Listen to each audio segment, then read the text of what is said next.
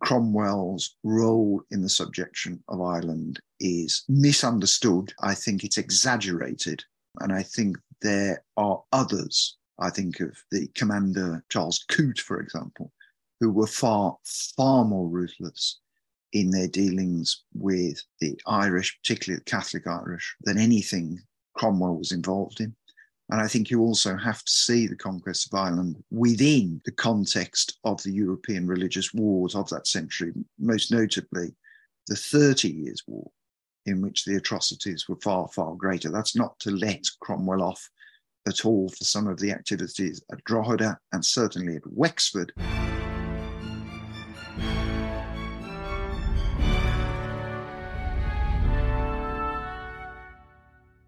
Hello and welcome to this week's pod, in which I continue to look at a period that is endlessly fascinating, that being the 17th century and specifically the period between the execution of Charles I and the restoration of Charles II, known as the Protectorate. This was when we had a new ruler, Oliver Cromwell, a controversial figure, although we go into why that might not be the right word for him, as you heard at the top there. Paul Lay joins me as we talk about his book, which is our non fiction book of the month Providence Lost The Rise and Fall of Cromwell's Protectorate. On this podcast, if you haven't already, you can delve into other episodes of the period.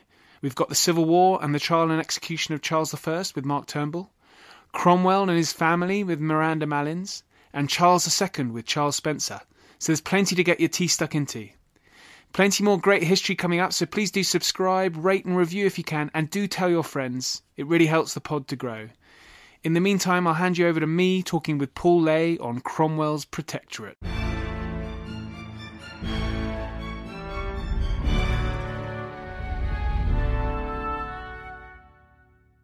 Paul Lay, welcome to the podcast. It's great to have you on. Hello, glad to be here. And I've got you on because Providence Lost, your book Providence Lost, is our uh, non-fiction book of the month. I say book of the month; it's actually book of the issue, which is basically two months. So you get two months for the price of one. And I, I was keen to have this because your book it covered well the subtitle is the rise and fall of cromwell's protectorate. And you know this has really been a in vogue subject of the last few years really this period of the 17th century seven, civil war and then the interregnum. I had charles spencer on talking about charles ii and then and then we've covered the trial and execution of charles i so whilst it might not be in order our listeners I would hope, uh, completely up to speed on where we are. 1649, Charles I has has been executed, and Cromwell's played rather sort of Machiavellian role. We concluded during the trial and execution, but it's by no means certain that Cromwell takes power in the aftermath of the execution. Would that be fair to say, Paul? Yeah, I, I, I think that's right. I mean, it's a very unusual career. The trajectory that's put Cromwell in this position where he's on the precipice of power uh, is, is an unusual one. I mean, he's fated during the civil wars as a great cavalry general, leading player in the new model army. But this is a man who had no military experience at all before diving in headfirst in his early 40s. So it's quite extraordinary. He had no military training. He was not one of those men of the new model who'd fought on the continent or anything like that. He just seemed to have a very decisive attitude towards combat that I think was partly informed by his deep belief in God and the idea of providence, that he was on the right side and that God would always back the right side, that um, you know that's what Parliament was, that their cause was just, and that God would be backing them.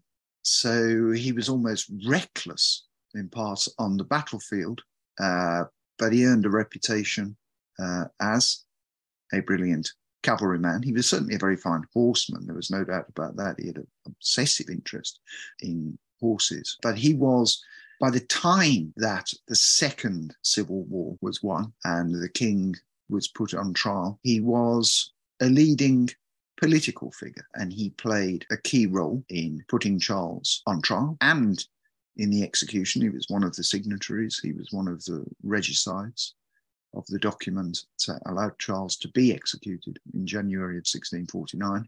And so he was prominent by that point, but there was no sense, I don't think, uh, certainly there was no inevitability that he would become the head of state then, because, of course, one of the first things he did uh, when the Commonwealth was proclaimed, and this was in um, early 1649, and then later he goes to Ireland and he, uh, well, a strange one really, because he's notorious, uh, not least in Ireland, for his actions over there. In fact, it may be the case that ironically, he's the single most famous person in Irish history. But he was only there for nine months, and it was others who had to settle Ireland, um, including later his son Henry. But he came back to a place in some kind of chaos, and England in some kind of chaos, because this very bold decision had been made to execute the king, but no one really had a plan as to what to do next. And Cromwell is very prominent among those who are seeking what Cromwell himself describes as the healing and settling of the nation. What should be the settlement that heals this nation that's been through terrible uh, civil war. Uh, and I think we should probably say nations, because by this point, uh, not only Ireland, Scotland has been conquered, um, though the English parliamentarians are much more sympathetic to Scotland being a largely uh, Protestant Presbyterian polity uh, as opposed to Catholic Ireland. But it's united uh, as um, these islands of, of, Britain and Ireland are united for the first time, albeit at the point of a sword. Um, and then there is the great challenge of how are these nations governed? And that's the challenge that Cromwell and his contemporaries face. Well, he was in Ireland, as you say, for nine months. And you've mentioned Ireland, so we should probably deal with that. In that, if there's a one figure who defines the relationship between um, well, certainly England and Ireland, and well, I suppose to a certain extent Scotland. Scottish armies didn't behave brilliantly in Ireland either, did they? So, mm. so, but if there is one figure who, who one could argue defines the relationship between Britain and Ireland, it is Cromwell. And there's no doubt about it that you mentioned nine months. He's there for nine months. That that nine months was rather a long nine months, wasn't it? Well, it was. I mean, the royalist plan. The I mean, I mean, it's echoed through history since since then. Oh, oh, absolutely. The legacy is enormous, almost to the point where it's actually quite difficult to have a rational discussion about Cromwell's activities in Ireland during those nine months uh, in in in 1649. It, I would argue that it's a far more complex uh, engagement um, than has been highly mythologized, particularly by some Irish historians, they're not exclusively Irish historians. Cromwell is the bogeyman for 800 years of English and Scottish, indeed, as you rightly point out, predation of Ireland. Uh, he was there for nine months, but we're talking about 800 years of a very problematic and troubled relationship, asymmetric. Um, and you still have that legacy today but I personally think, and this would require an entire podcast or indeed a series of podcasts to make this, to make the case that Cromwell's role in the subjection of Ireland is misunderstood. I think it's exaggerated. Um, and I think there are others. I think of the commander Charles Coote, for example, who were far, far more ruthless in their dealings with the Irish, particularly the Catholic Irish, uh, than anything Cromwell was involved in.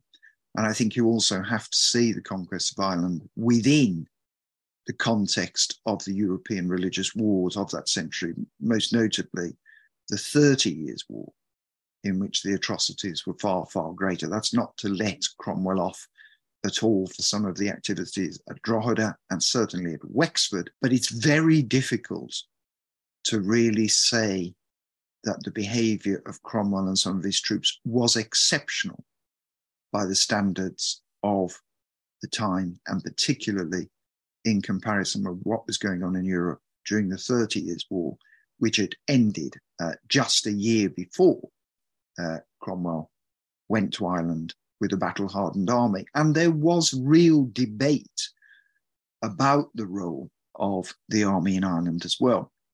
Just before the new model army went to Ireland, there was a mutiny at Burford that is uh, celebrated, during which three soldiers were shot for their role in the mutiny.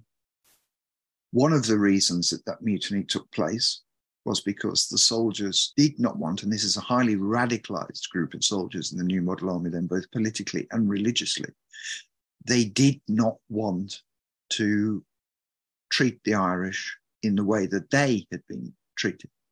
And there was a strong movement within the new model army against the idea of conquering Ireland, although that was problematic in itself because Ireland was seen as a royalist kind of landing uh, landing ship uh, for the reconquest by the Stuart dynasty of England. So it's extremely complicated. But I think if I had to sum up the kind of philosophy, there's a great irony in the English conquest of Ireland during this point, because one of the things that's often talked about by radicals, including Cromwell himself, uh, parliamentarian radicals in England, is what they call the Norman yoke. They wish to escape the Norman yoke and go back to the ancient constitution, both highly mythologized concepts of a kind of freeborn English people and they are repulsed by the idea of the Normanization of England, of this kind of imposed class upon the basic freedoms of the English people. And yet, ironically, what you see in the conquest of Ireland is an Anglicization or an attempt to Anglicize Ireland that mirrors the Norman conquest of England. Uh, so there's a great deal of irony there, but it was not an uncontentious act, the conquest and settlement of Ireland. Uh, and it was not perceived so at the time either, often by men of the New Model Army too. And I think there was even differences in the command.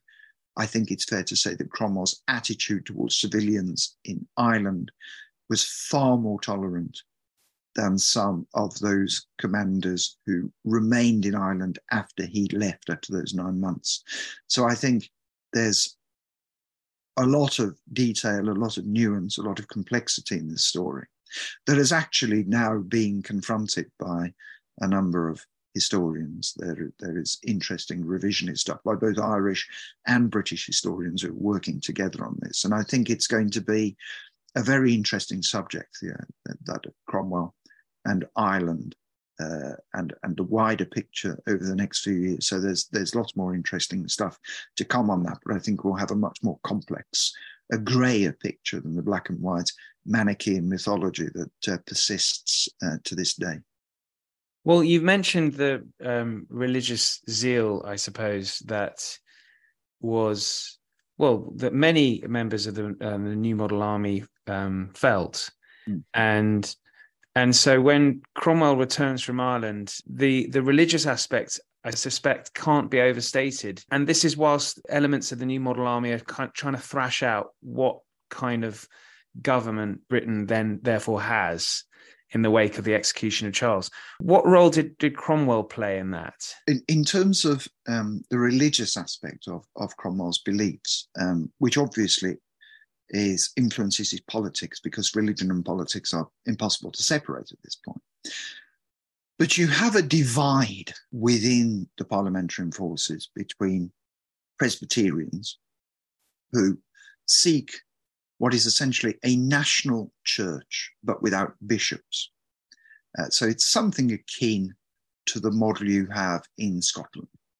Uh, it's conformist, uh, it, it believes that people should follow one national religion, just as Anglicans believe there should be religions. Uh, and it's, it's quite an intolerant position, religious position. Cromwell is not on that side. Cromwell is on the side of those called the independents, who have a much more capacious view of religious settlement, which would allow for Presbyterianism, of course, but does not seek in, in a national church in that sense, but is tolerant towards congregationalists, which Cromwell was one, people like the Baptists, even uh, to a certain extent, uh, the Quakers, who are quite a formidable force in the army, uh, but who are problematic because they don't believe in the Trinity. But essentially, the independents believe that all groups should be tolerated, all religious groups should be tolerated, uh, as long as they believe in the Trinity, apart from, of course, Catholics. Um, and you see this really quite capacious view uh, in Cromwell's determination to resettle uh, Jews in Britain. Jews were expelled uh, from England uh, in 1290 uh, under the prerogative, royal prerogative of Edward I, and it was not legal for them to settle in England until uh, the Protectorate in the 1650s. And again, this was under the prerogative of the head of state, who was Cromwell. So you get this really quite um, capacious uh, religious settlement, very unusual. Again, when you think of the context of the Thirty Years' War, which has been a brutal sectarian conflict between Protestant and Catholic that's seen many atrocities, even acts of genocide in uh, in Europe, particularly the German lands. And so I think it's fair to say that throughout his rule, right until his death in 1658, Cromwell is concerned to reach a settlement that is as capacious as possible in religious terms. And he takes power really effectively through a coup, doesn't he? In in um, I'm going to get this date right, 1653. um, yes, that's right. I mean, he. I mean, he's he's dispatched. In 1653, he dismisses the rump parliament. That's that's a coup's overstating it, then, Paul. Well, not necessarily. I mean, it, I, I, don't think it is. I think I think a coup is a perfectly satisfactory uh, term to do so. But as always, Cromwell plays by sleight of sleight of hand. He's always slightly at a distance from the events that take place, such as uh, dismissal of the Rump Parliament. But it's very, very difficult to believe that he's not a, a primary agent in these matters. But what you get after uh, the dismissal of Parliament um, in, in April 1653, you get what is easily the most bizarre experiment in parliamentary governance, which is something called the nominated assembly, uh, which is Parliament. One of the principal agents of this Parliament is a person called Thomas Harrison, who is a member of a sect called the Fifth Monarchists. I won't go into deep what they believe, but it was called by its enemies rather mockingly as the bare bones parliament. This was after a Puritan member of the parliament called uh, Praise God Barebones. It's called the nominated assembly officially because the members were supposed to be nominated by the gathered churches that had grown up uh, in this uh, quite capacious religious settlement. Um, it was based in terms of its structure on the Jewish Sanhedrin.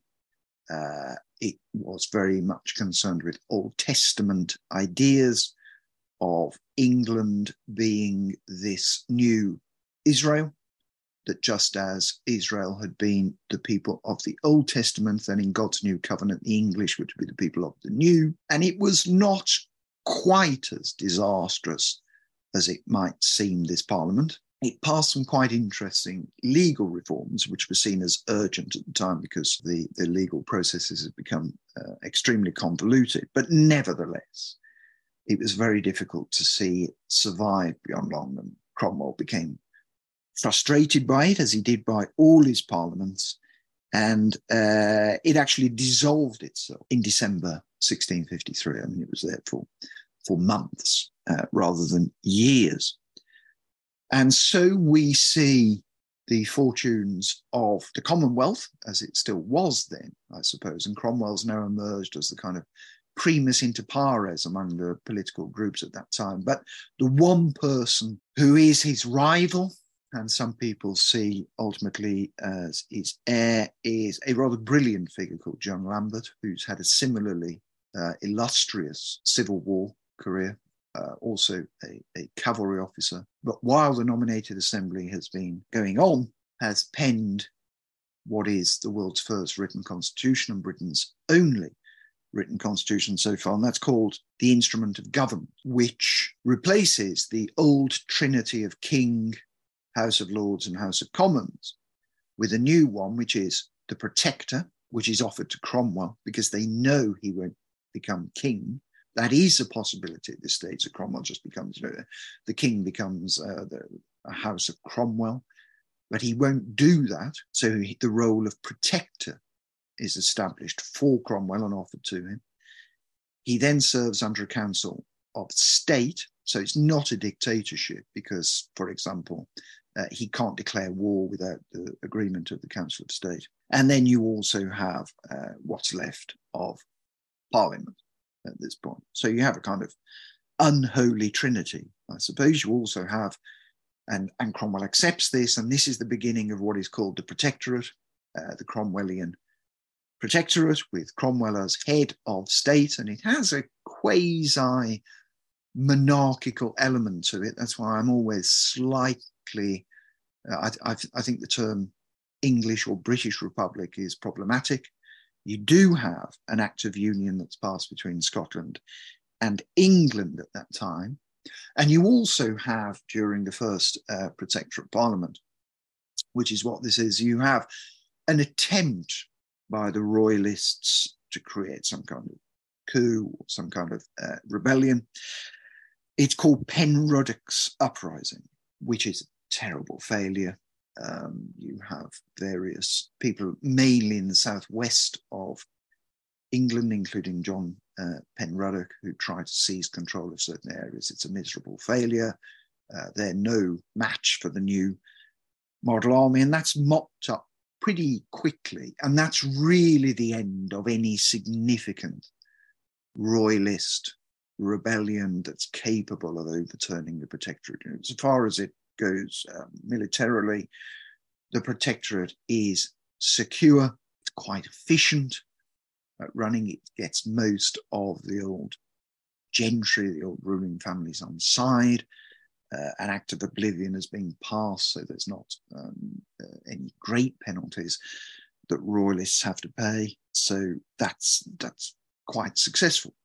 The big failure, and one of the focuses of my book, happens not in terms of uh, domestic policy, but in terms of foreign policy. And I think it's, I would argue, it's the turning point in the regime's fortunes.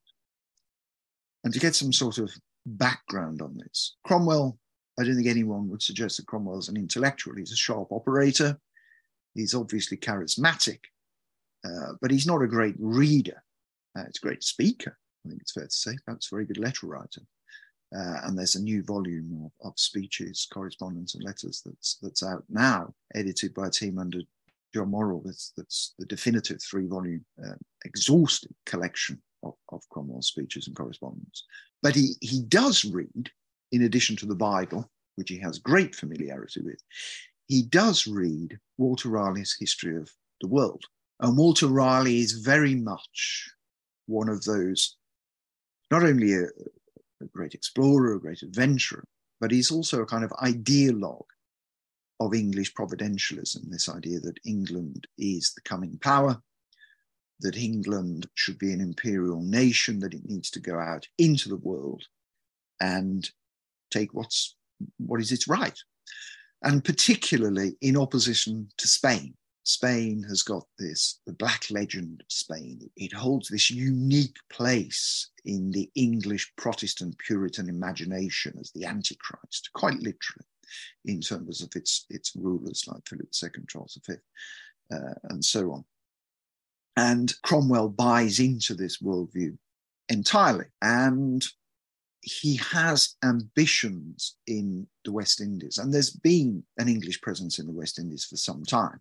Indeed, uh, there was an island called Providence Island um, just off the coast of Nicaragua. It now belongs to Colombia, but it's, it's located off the coast of Nicaragua, which was seen as a settlement right in the mouth of the Spanish, which could become a base for English privateers, pirates essentially, to take on the Spanish in their own territory. You know, they're, they're the dominant Central and South American power at this time.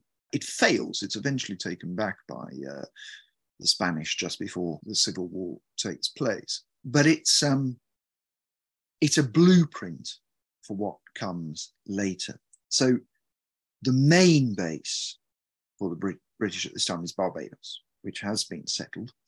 It's quite a royalist centre, Barbados, and, and it needs some uh, discipline there. But there is a plan that, strangely enough, is proposed to Cromwell by a former Catholic priest called Thomas Gage, who is just about the only Englishman who's got right into the apparatus of the Spanish imperial state in Central America. He speaks uh, some of the languages of the indigenous people there. He writes a quite brilliant uh, book um, recounting his travels, which is which is still available in which he writes about chocolate, for example. He writes about the, about the food that's there. And it's a fascinating work. But for some reason, one way or another, he returns back to England and converts to Protestantism. And he becomes quite an ally of the Protectorate.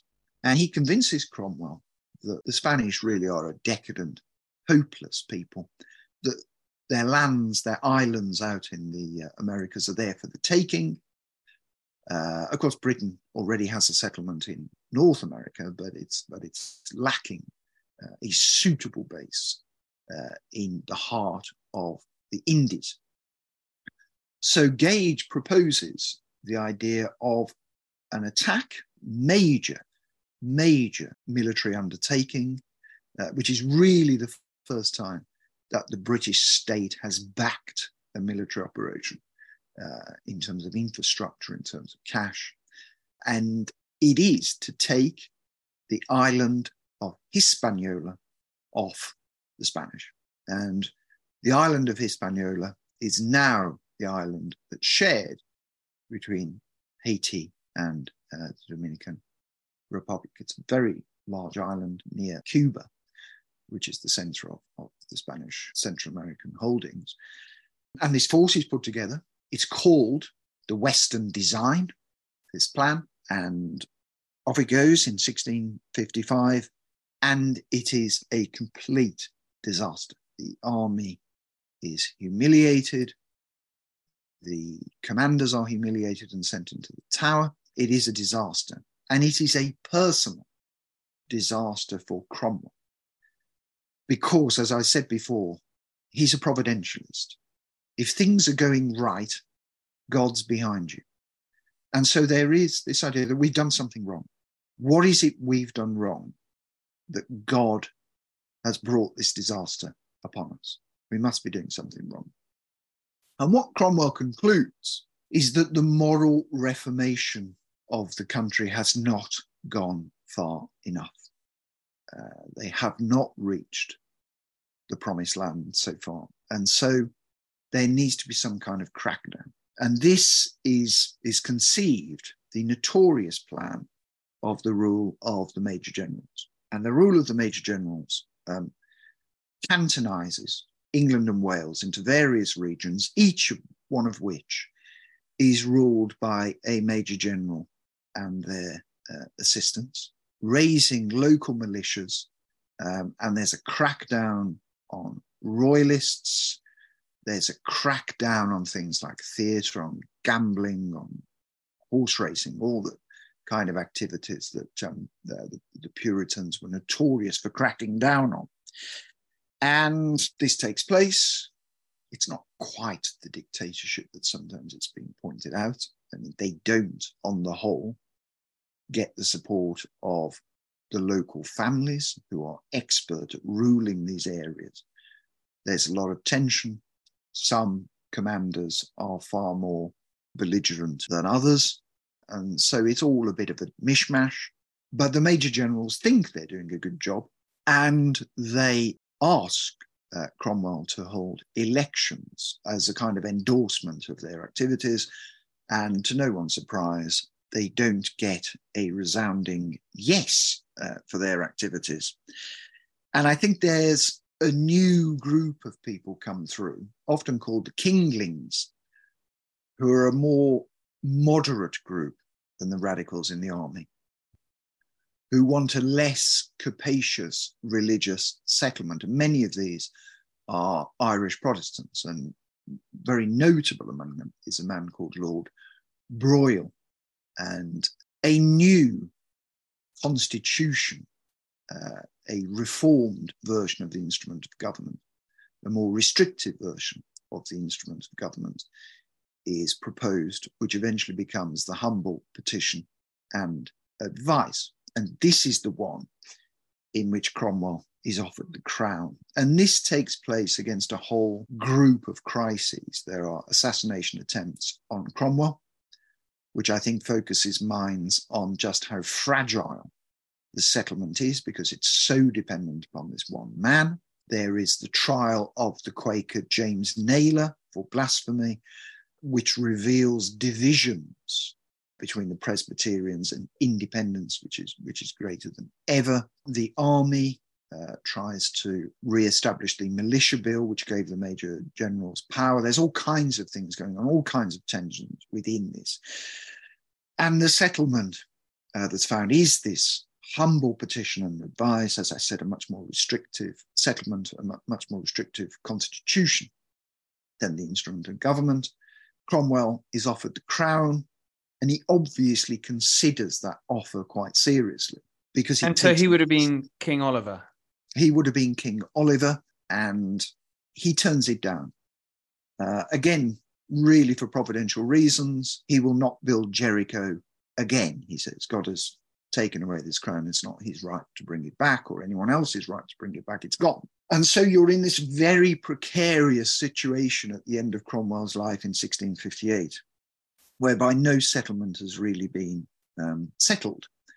So, what is the protectorate? Had you had a king, had Cromwell accepted the crown, you could have had it on a hereditary basis, so that it just goes straight to Richard, his eldest son, Henry, his, his, his next uh, youngest son, and so on in the old settlement, the ancient constitution, I suppose one will call it, the crown in parliament.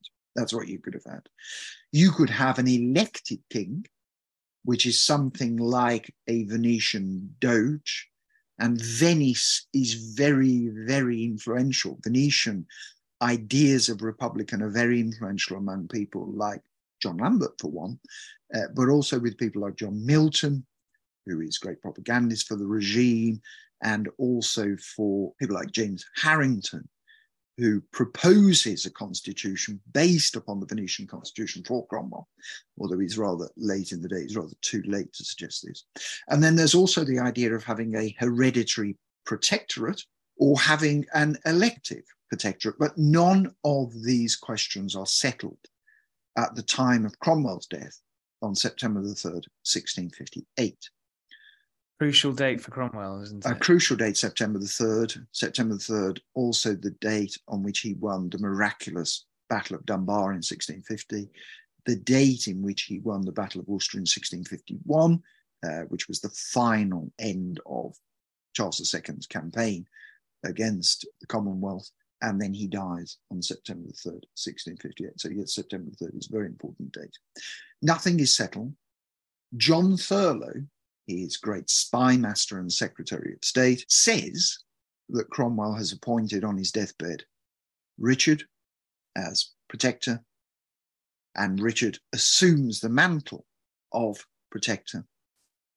But ultimately, this is uns- he, he he does not have the kind of relationship with the army that his father had. What's realized in the end is that the army is the fundament on which the whole thing depends. Um, the whole thing rests on the power of the army. It's expensive. And in the end, to cut a very long story short, it is the army ultimately that decides uh, under General George Monk, who is the leader of the Parliamentarian Army in Scotland, who marches down to a rather chaotic London where all the old demons that led to the First Civil War, the radicals, the levelers, the radicals in the army, are coming out of control. And he imposes an order. The Long Parliament is returned. That's the one that was dismissed. But ultimately, though it's not inevitable at this point, ultimately uh, the restoration occurs in May 1660 and we have Charles II back with a relatively capacious and tolerant settlement, at least at first. And interestingly, the British Army, which in many ways Cromwell and his new model people were the architect of, we see the men who marched down from Coldstream with the new model army, the Scottish Parliamentary Army, becomes what is now the Coldstream Guards, while Charles's own guard becomes the Grenadier Guards. Um, so they're the first and second regiments of foot and remain so to this day in the British Army. So, so the legacy is there. And so we have the restoration and ultimately, but ultimately, the absolute monarchy of which Cromwell and the parliamentarian side were opposed to does ultimately win the day. Um, it takes till the end of the 17th century to do this, um, what's known as the Glorious Revolution. But European absolutism, which is what Cromwell and his acolytes opposed in the form of Charles I, and then uh, people would later oppose um, in James II, um, does not take root ultimately on British soil. But there's a great irony here, isn't there? That you've mentioned Oliver Cromwell's protectorate, where he's Lord Protector. Isn't that a monarch in all but name? Yes, I, th- I think it does become so. I think particularly um, after the humble petition and advice, it is, it is, as I say, a quasi monarchy. But then I think Cromwell obviously wasn't prepared to accept that mantle. But I was thinking about this during the coronation of Charles III. And I was thinking, because we often see Cromwell, or at least in the popular imagination, Cromwell is seen as a Republican. He's not. And there's nothing Republican about Cromwell. I think he's, he's basically a supporter of the crown in Parliament. Um, and I looked on, uh, because you see the great statue of Cromwell outside Parliament, not so far away from Westminster Abbey.